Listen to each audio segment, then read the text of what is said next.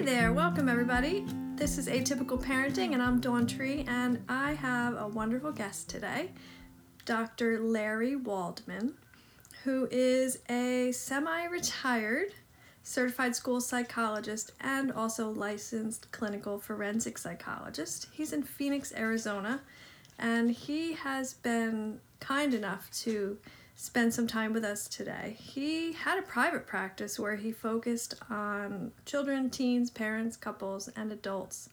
Um, and he did that for 45 years, which is pretty impressive. So I'm glad you joined us um, to listen, and I'm so happy, Dr. Waldman, that you're here with us. Well, thank you. Glad to be here.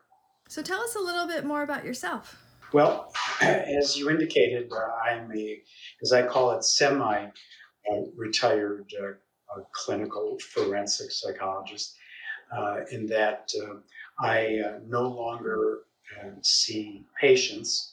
Uh, I retired from active practice uh, in the end of 2015, sold the building and things like that. But I, I remain in the field in, in that I uh, I, I, I speak professionally, I write, I've uh, done uh, six books, uh, several, two of them, three of them basically on on parenting. So I I try to stay you know fairly busy in my semi-retirement, if you will. I love your goal of helping parents to raise resilient kids because I feel like that is something that's like over time getting harder and harder to find in humans in general is resiliency. It's it's true. You know, you know kids don't come with a manual. Uh, and it, it always surprises me that you know people go into this uh, very significant responsibility of raising a human being, and they're basically doing it by the seat of their pants. Yeah. And as we talked about earlier, when you have an exceptional child, it, it makes the job even tougher. Right. And especially when we're talking about autism and resiliency, you know, resiliency is sort of, in my mind, about the ability to tolerate whatever comes your way, right? And for kids on the spectrum, you know, changing routines and patterns and new things, like those are all extra hard for them and in the sense, I think you said it perfectly. You know, they really are exceptional children. Oh, they are. Yeah, uh, they they present uh, they they present significant uh, significant challenges. Many of them are are right in some in some areas, and sometimes ex- excessively so. Um, uh, but of course, typically they're uh, usually uh, emotionally immature, certainly socially behind um, often, um, and and so uh, they're they are uh, they're, they are a challenge to raise for sure. What advice would you give parents who are just sort of in the midst of this, maybe with like older school age children or young teens, and they're just, you know, they are trying to figure out how to help their kids get some more independence? Well, I come from what was called a, a behavioral model. There are in fact, four different schools of psychology out there. And obviously, I'm familiar with all of them. But uh, when it comes to parenting, I believe the behavioral approach makes the most sense. It, it's the it's the easiest to comprehend for sure. Uh, and once you get it, it, it, it's somewhat difficult to implement, but when you get it, it, it works very well.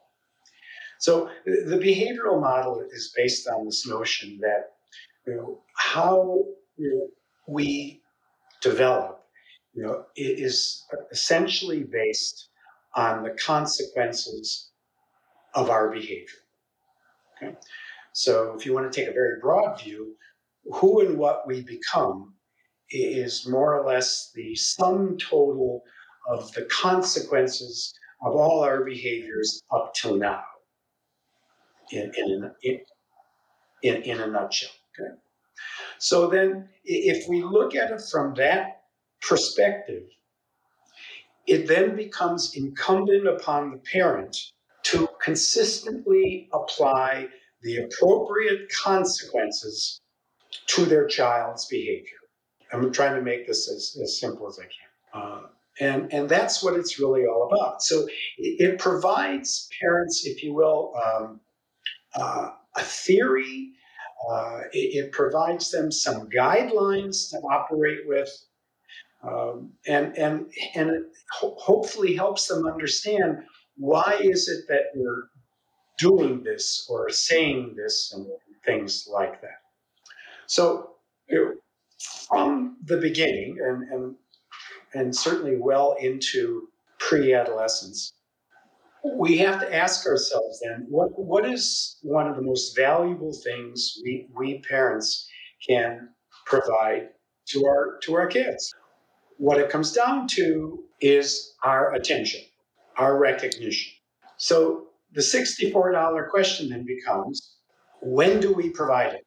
Under what conditions do parents provide their valuable attention to their kids now this has been studied, and unfortunately, what the data seems to suggest is that about 95% of the time, when the child is misbehaving, they get their parents' attention.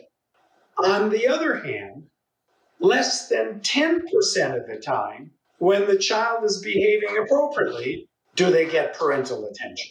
So if we go back to our basic premise that attention is one of the most valuable commodities we can dispense to our kids, then how would we expect a child living under those circumstances to behave? Wow, that's kind of mind blowing when you think about it. Well, and then of course, if we add an exceptional child to the mix, eh, the system gets even more distorted. So First and foremost, then, it becomes necessary that if the parent understands this, that one of the things then they have to do, and, and when I worked with parents, and I worked with hundreds, if not maybe a thousand or more in my career, is one of the first things I would stress is catch the kid when they're good.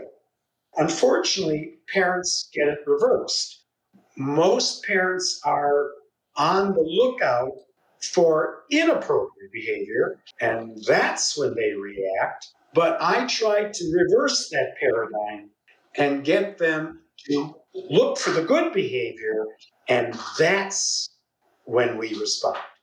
What are parents to do when the bad behaviors do occur? Well, again, and, and of course, parents always say that when, when they would come into my office, that was usually one of the first questions you know, they, they would ask. You know, well, okay, you know, I'd start talking about increasing appropriate behavior, and they'd say, yeah, okay, okay, but what about when they do the bad stuff? well, I guess I asked the question everybody wants to know. Exactly. Well, but see, here, here's the rub, if you will. If we don't give the child a clear alternative way to get the attention they deserve and want, then we leave them little opportunity, you know, you know, to, to get the attention otherwise, you see. So it really still comes back to first and foremost, and most importantly, is that the parent you know, in this intervention, if you will, really has to spend significant effort in teaching the child basically it pays off to be good. When that's in place, and the child has now come to recognize, gee, you know, when I follow directions or when I do this, you know, mom or dad, you know, they praise me, they hug me. They they they play checkers with me. We go out for walks. Uh, mommy has me bake brownies together, etc., etc., etc. Gee, you know, life is good when I do this. You see, and and so you know that really becomes the first intervention. And, and again, I'm talking the whole spectrum, if you will, uh, not referring to autism per se, but the whole spectrum of kids, from normal to, if you will, exceptional. It applies across the board. I'm thinking about myself as a young mother, and you know, having a son with autism.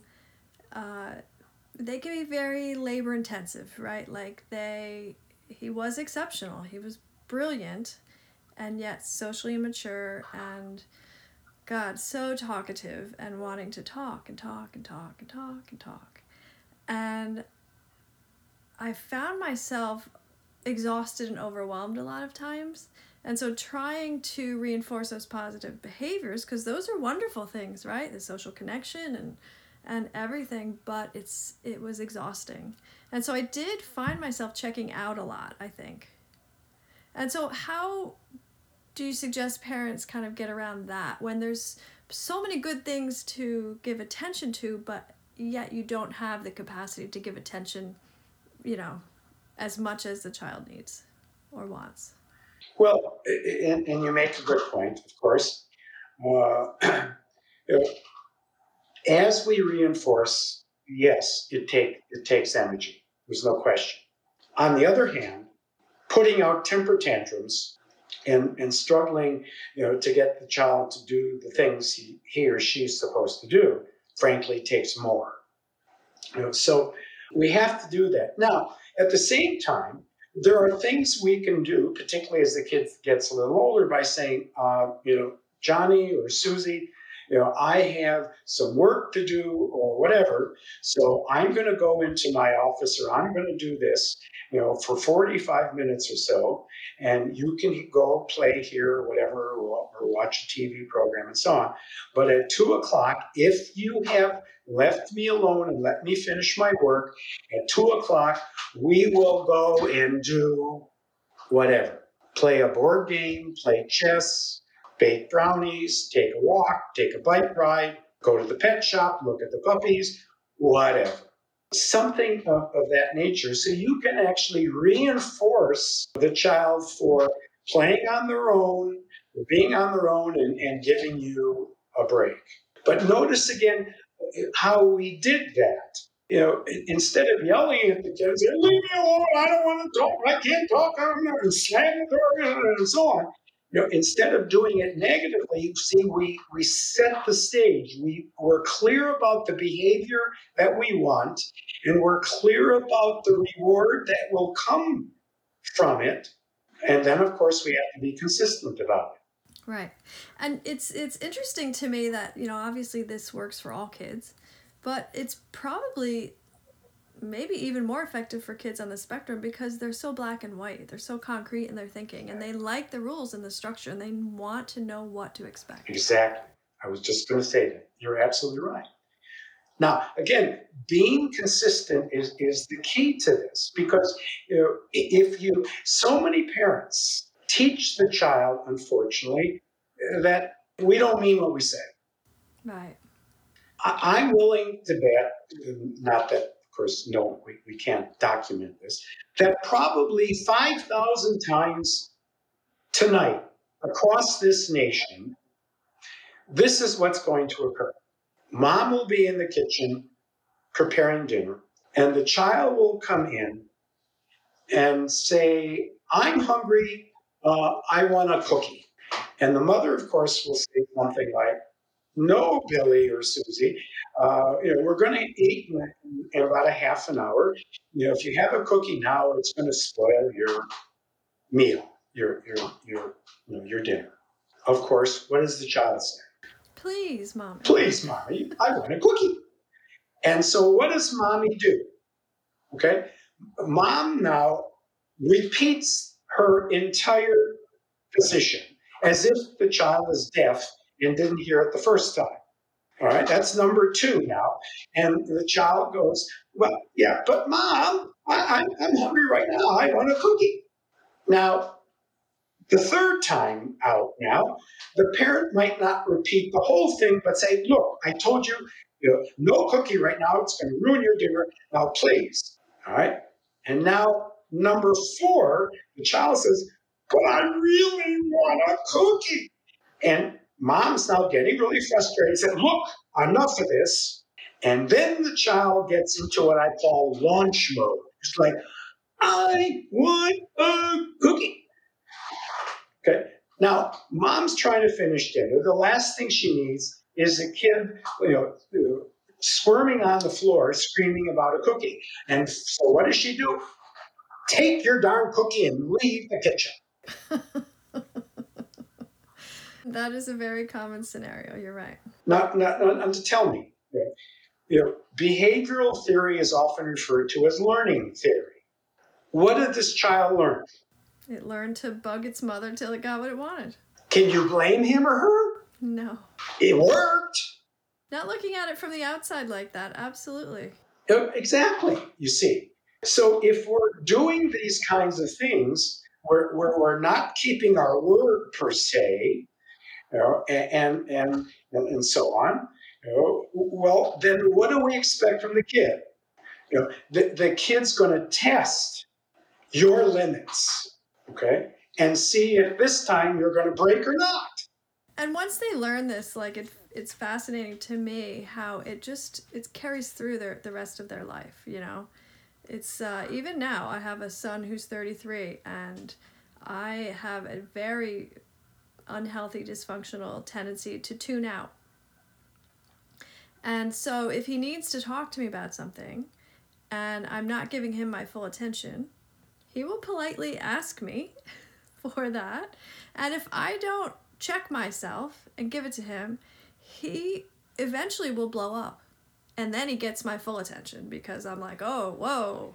There you go. Right? You know, that it, it once those learning things are reinforced, like it will carry over the rest of your life unless you put a stop to it. Well, I was just going to say he's learned it, but you're also you're also doing pretty much the same thing still yourself.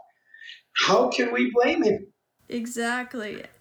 What are your thoughts on temperament and different children and how they respond because you know i have two children one of them is very easygoing and you know responded really well to my sort of hands-off parenting style. And so do you think that different types of children respond to this method better than others? Obviously you have to adapt it slightly to each child's temperament but i believe the model works regardless. I think if you're raising your children that way, you're doing a really good job also of being, you know, like a principled human, right? Like a uh, person who says what they mean, focuses on the things that they want, right? And they don't, you probably have a better handle on your own emotions as well because you're not faced with those escalating situations so frequently either. Exactly. Yeah. What, once the kid gets it, and that's why it's so nice to start it early, of course. But truthfully, you can pretty much start it at any time. But the older they are, the longer you have to do it, and the harder it is. But if you start it early, you know, and the kids realize, you know, you know, I mean, well, you know, my my wife wasn't. I mean, she we taught, and she was a teacher. She taught fourth grade for 29 years. So she got it too, but you know, she wasn't quite as consistent as I was. So of course, you know, they pushed her more, you know, than they did me. You know, only because they knew, you know, dad's like hitting your head against the wall. Mom, you might have a chance with. That sounds like a great way to work as a team when you are parenting children. Um, and when you're parenting children on the spectrum, that parenting relationship is often very stressed. Without a doubt. What are some other parenting strategies that you think would be helpful? Well, very good question. Once we have this this first phase, if you will, well implanted, where the kid has come to learn and expect, you know, a positive response to good behavior. You're you know you're well into now a, a solid program all right? Because now the kid hopefully you know is is what we call hooked on the contingency that's behavior talk you know uh, that okay he, he he or she likes what's going on you know, recognizes that it pays off to be to be good, and, and so on, and, and is moving in that direction. Okay. Now then, we can now address what the question you asked earlier in this interview. Okay? Now we can take a look at all right, so how do we want to react to some behaviors you know that we're unhappy with? Okay. Well, when we get to this point, we, we have a question we have to ask ourselves. Is this behavior dangerous, harmful, destructive, or defiant? Uh, if it is that, uh, we'll talk next about that. But the research shows that about 90 some percent of the inappropriate behavior that kids exhibit does not fall into that category. Say those categories one more time. Dangerous, you know, like like he's you know, playing with a knife or something. Harmful, like he's he's hitting his beating his sister or something. Uh, uh, dangerous, harmful, uh, defiant, you know, it breaks a formal rule, uh, and so on. You know, destructive, like he's putting a hole in the wall. So, okay, those things obviously you need to address right then and there. But again, fortunately, in most cases, that isn't what's happening. What, what is happening is whining, complaining, procrastination, things of that nature okay, that, that drive parents up the wall. So, what's the response to that? And what I tell parents is that when your kids start squabbling, that what you do is simply pick, pick up, don't say a word, walk into your bedroom, leave the door open, and sit there quietly at the edge of your bed and wait 30 seconds. What the parents recognize is that the kids are kids will find her or him and then they bring the fight to him or mom or dad and they go, well, he, he's, no, she started, he did. Uh. And what, what should then be realized is this squabbling is once again more of an attention getting behavior. Because again, let's take a look. What do the kids learn? From the very beginning, whenever the kids started to squabble, what do most parents do? Yell, get in get in between okay who started it and so what do the kids learn one they get attention and secondly okay they also learn they don't have to settle anything do they because mom and dad are going to do it for them is that what we want to teach our kids no no remember we want to build resilience we, we want to teach them how to settle their own issues. We want to we want to talk about self-soothing and things like that, things that they need to do. Why are we doing it for them? All right. So what I'm getting at is that again, as I said before, it's important we have the first phase in, which is the positive reinforcement piece. And the kids are now, you know, enjoying that positive attention. And now when we see this kind of behavior that's not dangerous, harmful, destructive, defiant, etc., we walk out of the room. I used to time myself out in my room and read a book or, or something. Okay, you know, and so what what is now starting to happen? You see, so what what they start it's now we start having what I call this push pull effect. Okay, so when when the child is behaving well, we're giving them attention, okay? And when they're misbehaving, we're withdrawing that attention. And so now the child begins to vividly see, you know, the results of their behavior. It's becoming very clear that when they follow directions, do do what they're supposed to do, you know, mom and dad are praising, hugging, you know, giving rewards, spending time with them. But when they're whining, complaining, procrastinating, etc., then whoop, I'm, I'm alone. And very quickly, you see, you know, the kids begin to see this difference. Now, also at the same time, uh, there is what I refer to as logical consequences. Uh, let me tell you one of my favorite stories. Can we just hold that thought for one second? Sure. Just broke the rule with the dog because she was whining out there and making havoc, so I had to let her in. And now I've reinforced her bad behavior. Believe me, those rules apply. yes. Okay. All right. Let's regroup. Okay. Okay. So. Here's one of my favorite stories. Uh, I was working with a family. They had four kids and four four sons. Bing, bing, bing. You know, stair steps. Okay? Uh, and the youngest one was, not surprisingly, providing the most trouble.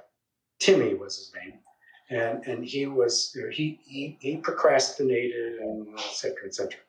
Now, one of his major jobs uh, was when he got home from school was to empty the dishwasher. Okay, you know, with four kids and, and, and two adults, oh, and a grandmother was there, so with seven people in the house, uh, the dishwasher got filled every day. Okay?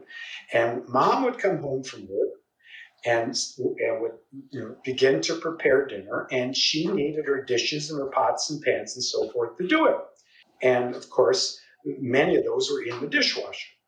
Well, of course, you know, every time, you know, just about, mom would come home, start trying to you know, make dinner, and of course, all the dishes and the pots and pans were still in the dishwasher because Timmy, once again, had blown off his job. And we were in this stage now. I was meeting with mom and dad, and we're doing this parenting training, as I call it. Okay? And we and I was talking about you know, this notion of logical consequences to the child's behavior. She comes back the following week, and before we could even get started, she says, Dr. Waldman, I have to tell you the story. I just have to tell you. And I said, okay, uh, what, what? And she said, well, I really listened hard last week, and, and you really impressed me with this notion of logical consequences. And I said, okay, uh, so what happened? And she said, well, I was making dinner last you know, last Thursday night. We were, you know, I was going to make. I'm making spaghetti and meatballs. But as soon as I got home, was, you know, started you know, preparing, and sure as heck, there it is. The dishwasher is chock full. But this time, instead of giving Timmy all this attention by finding where he is and bringing him into the kitchen and yelling at him and telling him how unhappy I am and blah, blah, blah, giving him all this attention and this control, I said nothing. So I emptied the dishwasher quietly myself okay, and prepared the meal. So my family was seated around a table.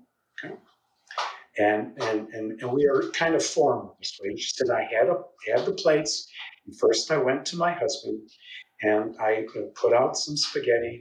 I put out a, a, a two meatballs and took a ladle and some tomato sauce. And then I went to my mother in law and did the same for her. And then I went to all my sons, oldest on down. And then I came to Timmy. But instead of putting out a plate, as I did with everyone else, I took the spaghetti and plopped it on the table. I took the meatball and put it right on top. Then I took a ladle with some sauce and poured it over it. And then I stopped there. And she said, the whole family went quiet. It was like everybody was thinking, oh my God, mom has finally lost it. And then I turned to Timmy and said, Timmy, if you choose not to empty the dishwasher and give me the dishes and utensils to make dinner, then I will choose not to let you have a dish for dinner when it's time to eat. Your choice. And that was the last time she had to remind him about emptying the dishwasher. A perfect logical consequence.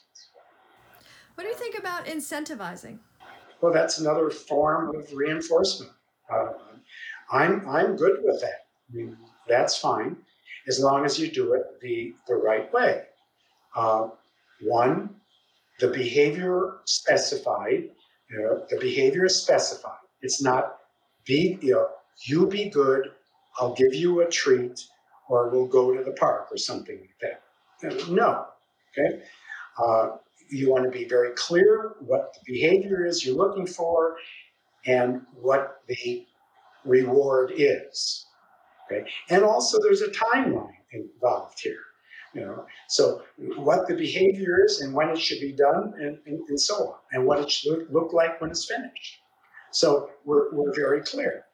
If you clean your room the way we described, your bed is made, the, the, the, it's tucked in, everything is off the floor, your desk is neat, your closet floor is clean, and so forth, and you present at 11 o'clock, we'll go to the park from 11.15 to 12. So be very specific. Exactly. Now it's the kid's choice. He or she can clean the room and enjoy going to the park with you for 45 minutes or and so on, or not. Now, sometimes, you, you know, if you have two kids or whatever, and I did, uh, I'd make this deal with both kids. Uh, and sometimes what would happen if one kid brought and the other one didn't, you know, if one parent would stay home with the kid and know, just nothing because he didn't earn it, but the other one went with dad and enjoyed himself at the park. And then usually we made sure we had ice cream on the way home. Yeah, I, I imagine that was pretty effective. Exactly, you see. Again, the kids are going, oh God, I made the wrong decision there. My brother got to go with dad, he played in the park, and then they got ice cream on top. See, what's the message? It pays off to be good. Thanks everyone for listening today, and special thanks to Dr. Larry Waldman, who I'm sure you'll agree is a wealth of knowledge. If you want more information about him, his website is topphoenixpsychologist.com. He has tons of articles that he's written, as well as descriptions and links to all of his books. The two you might be most interested in, if you were interested in today's conversation, is Who's Raising Whom? and then also Coping with Your Adolescent. Those are two books that we'll go into a lot more detail about the topics that we talked about today. Now, if you want to connect with me, I am on Instagram at atypical underscore parenting. It's where I hang out. And if you want to send me a message or leave a comment or just, you know, see what I'm up to, that's the place to be. I look forward to connecting with you guys. And again, thanks for listening. I hope you have a wonderful week. Take care.